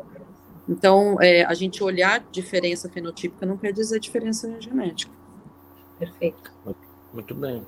É, deixa eu fazer umas perguntinhas aqui, deixa eu voltar para as minhas perguntas aqui, para a gente voltar para o tema aqui. Ó. Existe teste para câncer? Existe em humanos. Em humanos, sim. Não, em cães, não. Não, não sim, né? Mas ele tá falando de cachorro, né? Mas é porque o cachorro, é só porque eu, às vezes eu mudo um pouco minha, minha cabeça aqui, a chavinha muda, mas é porque o cão é dada como modelo de estudo para humano, por conta dessa uhum. parte endogâmica do cão. Então, e a gente vive no mesmo ambiente e tal. Então, tem muito estudo de câncer que é feito em cães. Só que aí depois, quando a gente faz em humanos, a gente consegue detectar. Mas. Mas por que, que não traz? Enfim, porque a parte do cachorro não tem tanta verba quanto a professora já falou. Quando eu vou ter, ó, para você ter ideia, no meu doutorado, eu tive bolsa, que eu estava com a bolsa já com o documento tudo assinado certinho. Uma semana depois eu recebi e-mail falando: olha, por conta de prioridades, o seu projeto foi cancelado. E eu fiquei a Deus dará. Então, assim, é, para a parte de bovinos, quem trabalha na, na parte de agrárias com pesquisa, parte de bovinos é muito mais fácil você conseguir recurso. A parte de cão e gato, o que gera dinheiro para o Brasil é a parte de pet shop, é essa parte mais assim, comercial mesmo. Pesquisa, o povo não, não, não se importa muito. Só que aí o que utiliza como modelo para humanos é tipo, por exemplo, sabe quando tem coisa de beagle, tudo, e aí utiliza aquela parte de imunologia, nananã, então já é uma coisa mais padronizada, mas não que seja para detecção de doença em cão, mas sim... É, o cão... Com a ferramenta. Isso. É, e de qualquer maneira, os testes genéticos para câncer em humanos, eles não são testes de diagnóstico, né? Eles são testes de predisposição genética para o câncer. Alguns testes são relacionados a, a direcionamento de tratamentos para aquele câncer, qual é o medicamento que vai ser utilizado com maior eficácia para aquele tipo específico de câncer né? Mas uh, o câncer, ele, ele é das doenças multifatoriais, o câncer é a doença mais complexa. Então, multifatorial já é uma coisa complexa da gente entender e da gente pesquisar. O câncer é muito mais complexo ainda. Por quê? Porque o, o câncer tem a grande diferença de o tecido que vai desenvolver o câncer durante a vida do animal da pessoa é naquele tecido que teve mais mutações ao longo da vida, né? Então não tem a ver com as mutações só que o cão já nasceu. Então é por isso que assim, quando tem um teste genético de predisposição para câncer em humanos, o que se vê é o que a pessoa já nasceu. Ela é predisposta ou ela não é predisposta? Então não é um diagnóstico, né? Ela vai, que nem o caso da Angelina Jolie um tempo atrás, que todo mundo lembra, né? Ela fez teste, os testes genéticos, porque não é um gene só, era um painel, né, para saber qual era o risco que ela tinha de ter câncer de mama. Ela teve ali um risco alto. Não significa que ela ia ter com certeza que ela fez mastectomia dupla, né? Ela então, fez total. É. é ela então, fez total porque a, a, a, mãe, acho que teve, a tia teve. É, é, um histórico, é. Era um histórico não animador nenhum. Não né? muito animador, exatamente. Mas gente... para cães a gente não tem esse tipo de painel, mas não, não estamos nem perto de ter esse tipo de painel né? Uh, a gente tem artigos científicos isolados mostrando assim, ah, no Golden tem aqui esse gene que aumenta a chance de ter esse tipo de câncer. Mas isso é só para esse tipo de câncer. Estou me lembrando de um artigo que fala de linfoma. Só para linfoma e só em Golden. Aí depois você tem lá um outro marcador no Bernese, que aumenta a chance de ter histiostose, ou sarcoma histiocítico que é só esse tipo de câncer e só no Bernese. Então, assim, a gente tem coisas muito pontuais que falam sobre o risco. Então, a gente não, eu, assim, eu acho que a gente não vai pegar, eu não vou pegar na minha vida, meu, talvez a Rafa pegue, né? Um momento em que a gente vai estar fazendo, em que a gente vai estar fazendo teste genético para saber se aquele cachorro pode ter câncer ou não. A gente tem outras ferramentas que a gente pode utilizar antes de trabalhar os testes genéticos que vão demorar demais para estar disponível. Tá? E uma das ferramentas que a gente tem que utilizar, especialmente em raças onde a gente está vendo muito câncer, é o que? É o controle da consanguinidade. Porque a consanguinidade excessiva está associada, sim, a câncer. Ração não está associada a câncer. Isso é falatório. Não tem nada ah, que é comprove ô, Fabiana, é mais fácil. A culpa é minha, eu jogo ela para quem eu quiser. Então, vou botar, quem é que tem mais dinheiro? É o cara da ração. Vamos jogar para ele. O problema é teu. Exato, né? Exato. É, ninhadas pequenas, né? É, câncer e tudo mais, não. É a, é a ração que está causando o problema. Porque assim, não é só controlar a consanguinidade, né? A gente teria outras ferramentas para trabalhar. Só que para a gente trabalhar essas ferramentas, a gente precisaria de um banco de dados alimentado pelos criadores, e ninguém alimenta um banco de dados dizendo quais cães tiveram câncer, né?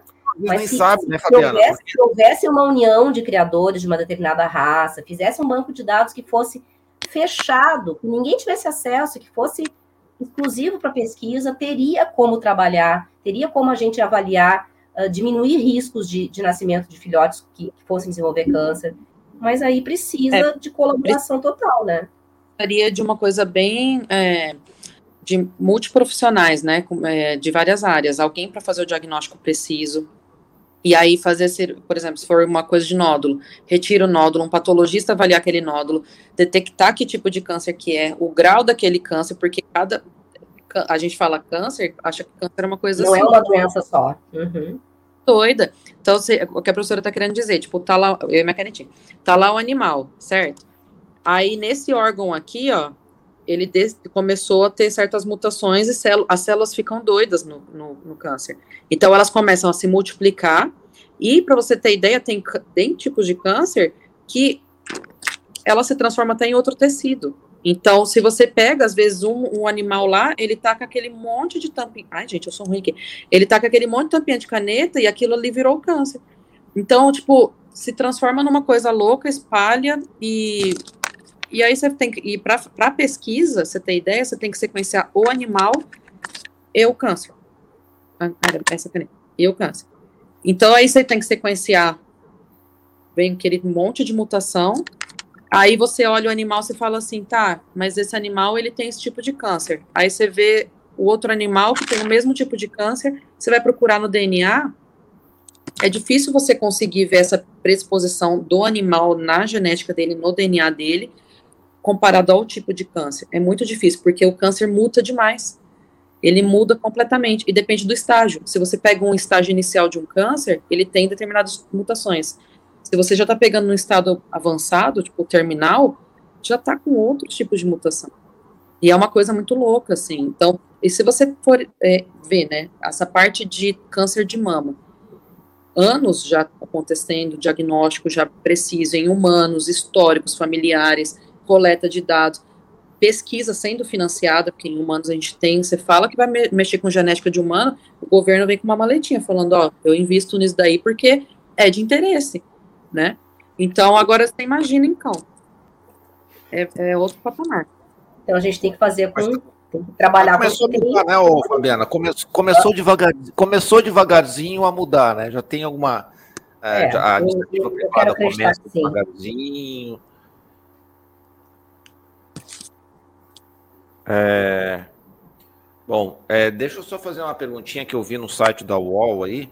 Dá para ver até dá para ver até personalidade do cachorro no teste genético, é, dá para saber se ele vai pular no colo, se ele vai Vai ser um cachorro de guarda no, no teste genético ou não? De maneira nenhuma. De maneira nenhuma. É, eu acho que o que a propaganda do, da matéria do, do UOL quis fazer é com relação à determinação da porcentagem de raças de um cão SRD. Né? Então, ah, eu tenho um SRD que eu não tenho ideia de, de onde que veio, né? Qual é a origem dele faz o teste genético, esse do chip, né? Que o Box for Dog faz, a Embark faz também, uh, e outros laboratórios. E com esse teste genético você fica sabendo, ah, o meu cachorro é metade husky, metade, sei lá, chihuahua. Pudo. É pudo, né? Não é, é não Pomsky, não, não tem um tal de Pomsky, é pom, eu não sei o que é, é Pomerânia e Pomerânia é, e Husky. Husky, Spitz com é. Husky, o Pomsky, é verdade. Que horror. Uh, então, daí você fica sabendo, ah, tá, então é por isso que ele uiva. É por isso que ele uiva muito, porque ele tem uma parte do, da sua genética que é do husky. Todo mundo sabe que o husky tem essa característica linda de cantar, né, de uivar. É, quando tá, a gente vai lá na agora eu entendi, lá, é mas não é que está determinando a personalidade, está determinando o quê? A constituição genética racial daquele SRD, talvez tá, daí explique alguns comportamentos a personalidade é uma coisa extremamente complexa, a gente não tem como determinar a personalidade com um teste genético. É, Existem características raciais bem marcantes, né, como a professora falou, dessa parte do husky, assim como a gente também tem a parte de cão de trabalho. Existe sim cães que têm mais predisposição. Se você pegar, por exemplo, um labrador, existe a linhagem de cão guia, que é um cão mais calmo, existe o Marley, que é o terrorista que vai destruir tua casa. Existe, então assim, existe aquelas linhagens de temperamento. O temperamento, né, a parte de personalidade do cão, existe sim um fator genético até em humanos, se você for ver, às vezes nasce lá criança, você fala assim, nossa, ela tem o jeitinho do pai dela. Então, existe o fator genético, mas o ambiente molda demais. Se você pega um cão de trabalho, coloca num apartamento com uma idosa tratando, ele vai virar uma mortadela, que vai ficar querendo ficar no colo. Então, assim, ele vai perder toda aquela parte de cão de trabalho. Então, o ambiente. Não, com certeza. E, e, tem artigos muito interessantes sobre genética do comportamento em cães, né, que mostram muita influência da genética. E influência da genética não é a determinação, né? Sim, porque juntando a, a parte comportamental e temperamento é multifatorial tem o fundo genético e tem o fundo ambiental. Então, as duas têm que conversar. E lógico que cada, cada vez que a gente fala da parte de genética, é a mesma coisa você pegar um boi. Vamos, agora vamos falar de boi, porque fica até mais fácil de entender. Você pega um boi que é daquela, tipo, Nelore Premium Master com musculatura de vaguio, que é molinho e nananã. Você pega o, o boi. Se você coloca num pasto cheio de carrapato, um pasto seco, o que, que vai acontecer com aquele boi? Ele vai ser o boi do vaguio, da musculatura? Não vai. Então, o ambiente molda. É a mesma coisa você querer um cachorro top de linha e dar um, um, uma ração, tipo, vagabundinha para ele, ou às vezes só dar fubá, que antigamente o povo dava fubá, e querer que ele seja com disposição.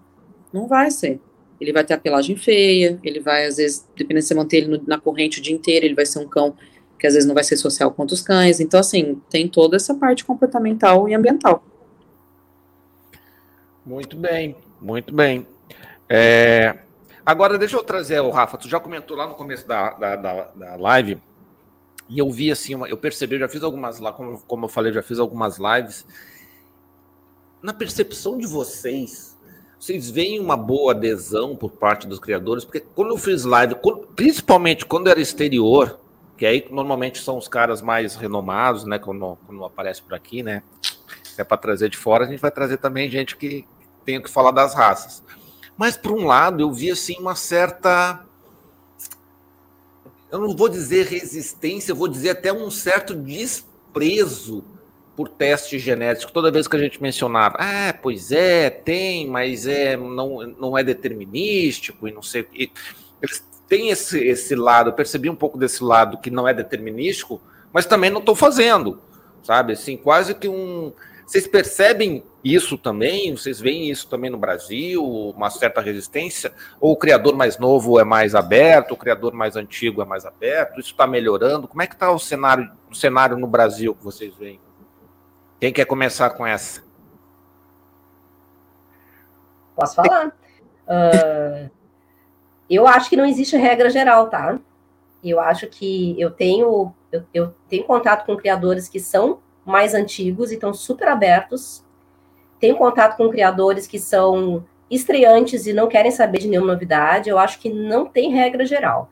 Eu acho que, como em qualquer profissão, incluindo os geneticistas, né, existem profissionais de todos os tipos.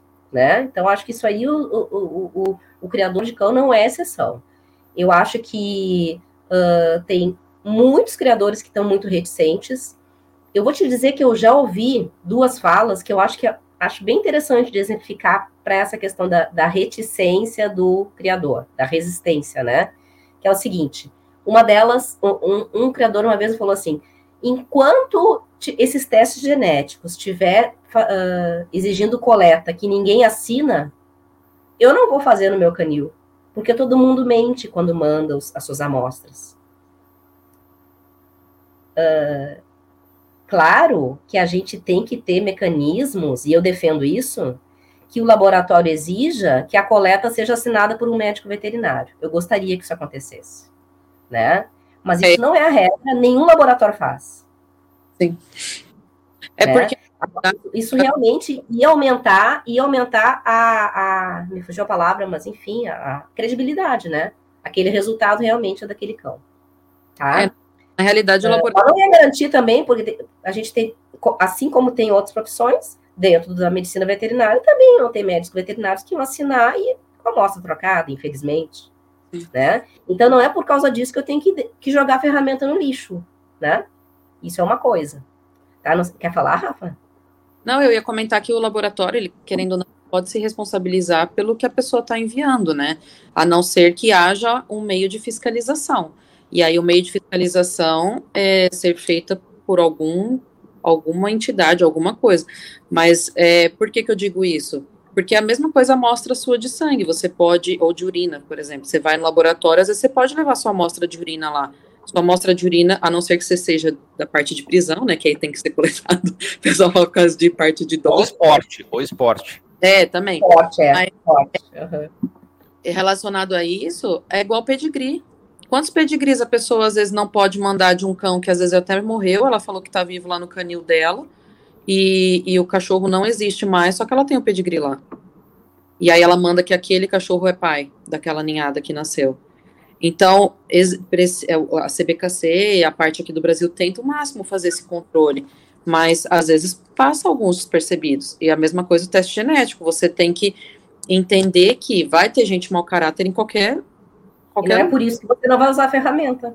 Porque de é. qualquer mesmo, mesmo assim, se houvesse um fiscal que fosse lá coletar e etc e mandar, aí ia surgir uma pessoa falando assim, mas quem garante que aquele cara não subornou o fiscal? É. Então, se for assim, a gente não pode usar nada. É, é então, exatamente. É, e, tem, e só para só terminar, Eduardo, que tem um outro exemplo aqui que eu queria comentar nesse ponto, que é o seguinte: tem um teste genético que é um, digamos, é o primeiro que chegou no conhecimento dos criadores no Brasil, que é o de mielopatia degenerativa, o DM. ele é um teste que, quando ele chegou no Brasil, todo mundo achava que ele era um teste diagnóstico. Ah, eu vou fazer no meu cão para saber se o cão vai ter ou não vai ter a doença quando for adulto, né? E aí vários criadores começaram a fazer para todas as raças, porque os laboratórios oferecem esse teste para todas as raças, tá? Só que daí eles começaram a ver que os cachorros envelheciam e não tinham a doença, os afetados, né? Envelheciam e não tinham a doença. E aí se começa a se, a se disseminar essa fala de, ah, o teste não é determinístico. Depende do teste. A gente precisa saber o que está testando. E ainda, mesmo que não seja determinístico, se você tem disponível uma ferramenta para diminuir aquele risco na sua raça, por que não utilizar? Exatamente. Existe, por exemplo, até a mielopatia degenerativa do Bernese, que ele é uma mutação diferente no mesmo gene. E aí, se você pega essa mutação do Bernese e faz no Staffordshire, vai dar vai aquela. Então, primeiro, você tem que saber o teste genético que você está fazendo, né? Então, saber se aquele ali cabe para a raça que você está fazendo, porque às vezes você está fazendo um teste, você tem um laudo, você fala, ah, eu testei e deu que o animal não é, e aí dá o animal lá com sete anos começa a ter problema de locomoção e tudo, aí você vai fazer o outro teste que é o certo, o animal às vezes é, é portador é, e afetado. Mas, enfim, eu acho assim que é, relacionado ao povo do exterior e aqui, é igual a professora falou, não tem uma regra. Assim como no exterior, parte do meu doutorado eu fui para fora. Teve pessoas que eu contactei lá que eles falaram, tipo, ah, eu não testo, não. Eu faço controle aqui dos meus cães, etc. Então, até lá fora tem pessoas que são relutantes, né, aos testes. E aí, essa relutância, a gente sempre fica naquele limbo. É uma relutância da pessoa dela confiar no que ela está fazendo, dela falar assim, não, eu, eu sei que eu estou fazendo e tal, então é um pouco de barreira mesmo da pessoa passar para aquele patamar, ou às vezes é porque, às vezes ela quer esconder, às vezes ela sabe que ela tem animais que podem dar positivo, ela não quer queimar o canil, não quer não sei o quê, e aí existe aquele negócio da fama. Gente, se é da raça, se o negócio tá, tá ali na, na predisposição racial, vai ter animal afetado, vai ter animal que vai ter. A questão é você testar para você direcionar melhor o acasalamento, não é vergonha nenhuma. Você Exatamente. Uhum. É, mas assim, é, só puxando ali aquela questão de, da, da, da, da fraude, né? É, eu, eu, é que eu acho que assim, se você está numa questão de fiscalizatória, a fraude faz sentido, né? Quer dizer, meio estranho falar isso, mas a fraude faz sentido o cara fraudar. Mas se ele tem uma consciência de estar tá querendo melhorar o plantel, ela não faz o menor sentido, né? Porque eu estou pagando, eu quero saber o que o meu, o meu o meu plantel tem, então eu vou trabalhar melhor a minha genética.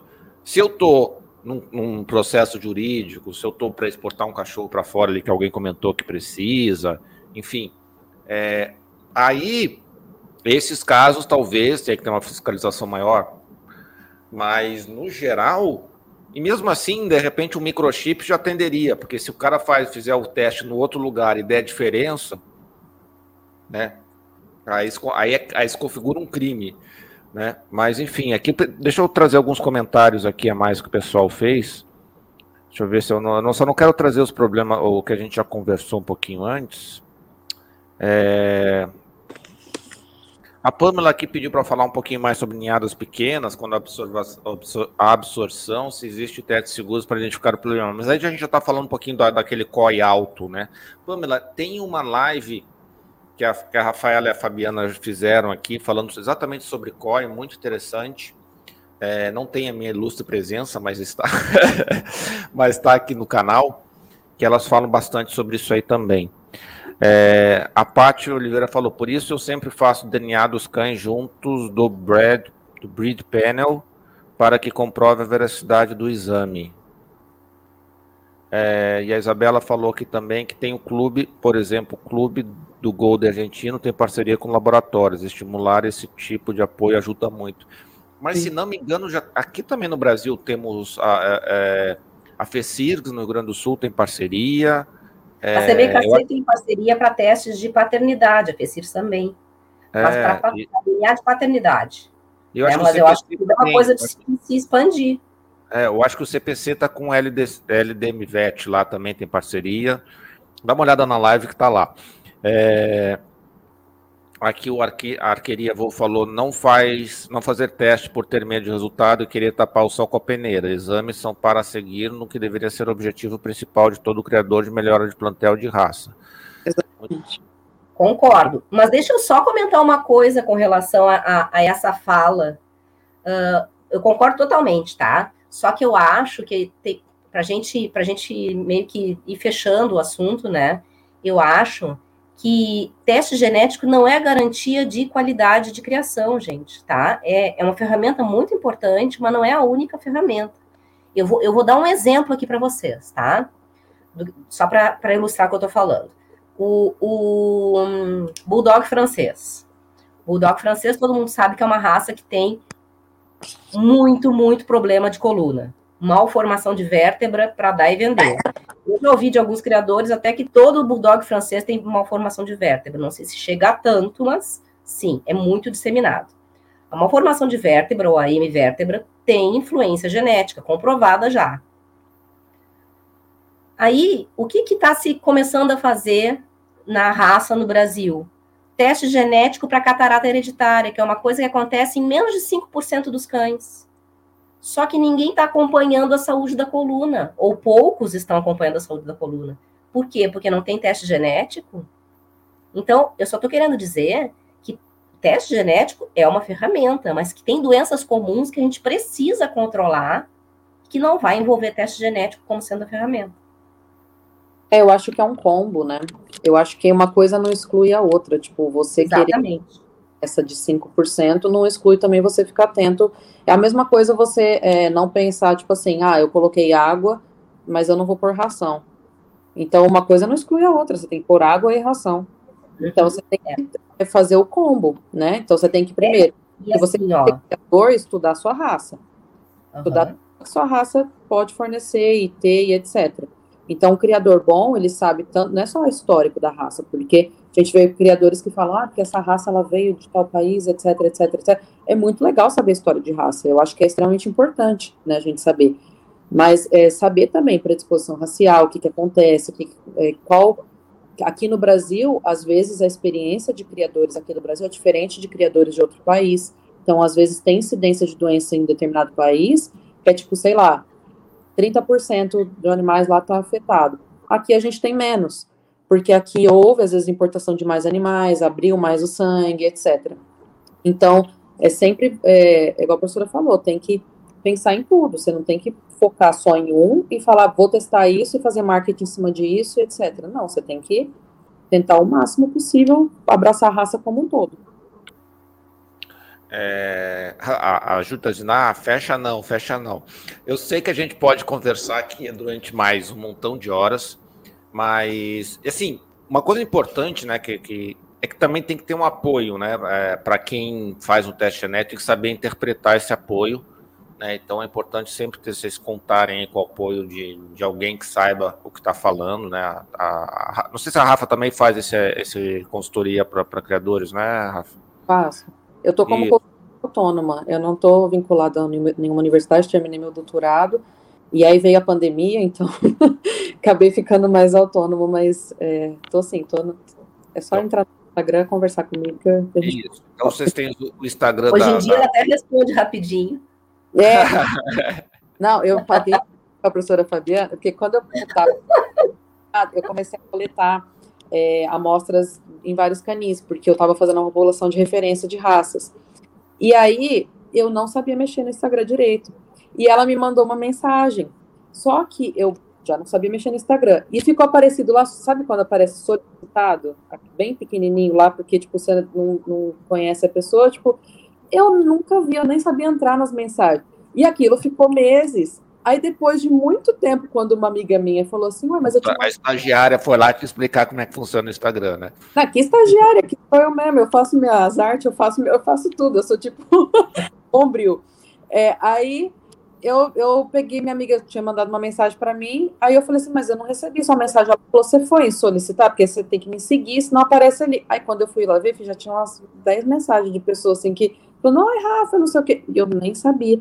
E aí que eu vi a mensagem dela, ao mico. Fiquei meses sem responder, sem ter contato. Eu tava achando ela lá nojenta. Mas então é isso, pessoal. Vocês têm o contato aí tanto da Rafaela quanto da, da Fabiana, então é, elas são super solistas. A Rafaela já aprendeu a mexer no Instagram, então ela Aprendi, agora, agora eu respondo certinho. Então eu vou passar a palavra para elas se despedirem. Rafaela, depois a Fabiana. Depois a gente volta aqui para os recadinhos finais. Então, Rafaela, muito obrigado. Boa noite. Gente, obrigada. Obrigada pelo convite. Adoro esses bate-papos. Pode me chamar sempre. Eu, eu sempre estou à disposição. Eu acho que tem muita coisa para ser discutida, tanto que aqui a gente abordou diversos temas, né? E a gente não chegou nem, igual a professora fala, na ponta do iceberg para conversar sobre tudo que existe disponível. Dá para fazer lives sobre temas específicos que a gente pontuou aqui e deixar horas rolar. Então, agradeço o convite, agradeço tudo o pessoal fazendo perguntas, acho que é muito legal. Agradeço também a participação da, da professora Fabiana, sempre muito bom estar, estar junto com vocês. E obrigado pelo convite, Eduardo. Ah, vou repetir tudo que a Rafaela falou então, mas é isso, gente. Muito obrigada. Muito obrigada pela participação de vocês. Adorei as perguntas e os comentários. É sempre um prazer estar falando com a Rafaela também, e ainda mais mediada, assim, pelo Eduardo, né, que faz sempre as perguntas certas. Tá? Até a próxima live, então. Bom final de semana a todos. Então, muito obrigado, Rafaela, muito obrigado, Fabiana, pela disponibilidade aí. É, né, uma hora, quase uma hora e quarenta aí com a gente, muito a gente passou um pouquinho, sempre minto um pouquinho, que é uma hora e meia, mas gente sempre passa um pouquinho, os assuntos são muito bons. É, muito obrigado a vocês aí pelo bate-papo. É, não esqueçam aí de assinar o canal, deixar o like. Lembrando que a live também vai ficar gravada no, aqui no, no, no Facebook, no YouTube, e depois eu já subo ela lá para o formato de podcast. Então depois é só procurar lá por Sistema Pet aí no seu player de música favorito. favorito. É, gente, amanhã não consegui fechar uma live de raça ainda. Assim, tá mais difícil por uma série de razões, exposições rolando, as raças que tem agora são raças com poucos criadores, vocês sabem das dificuldades. Então a gente está tentando. Então assina o canal, segue a gente nas redes sociais. Quando a gente fechar uma raça nova, é, a gente vai anunciar lá e vai botar no ar. Se você tiver uma sugestão, a Rafaela já deu a dica ali, tem mais assunto aí para falar sobre genética, né? Então você acessa lá pauta.sistemapet.com é, e aí é, você sugira os, tem os temas lá para gente. A gente está aqui sempre trabalhando para levar um conteúdo importante, relevante para a sinofilia. É, então, sempre querendo agregar muito conhecimento aí para vocês. Se desejarem, sejam membros, nos apoiem para divulgar mais conteúdo de qualidade. Um beijão para todos, uma boa noite, bom final de semana e até semana que vem. Rafa, fica aí e a gente já volta a conversar.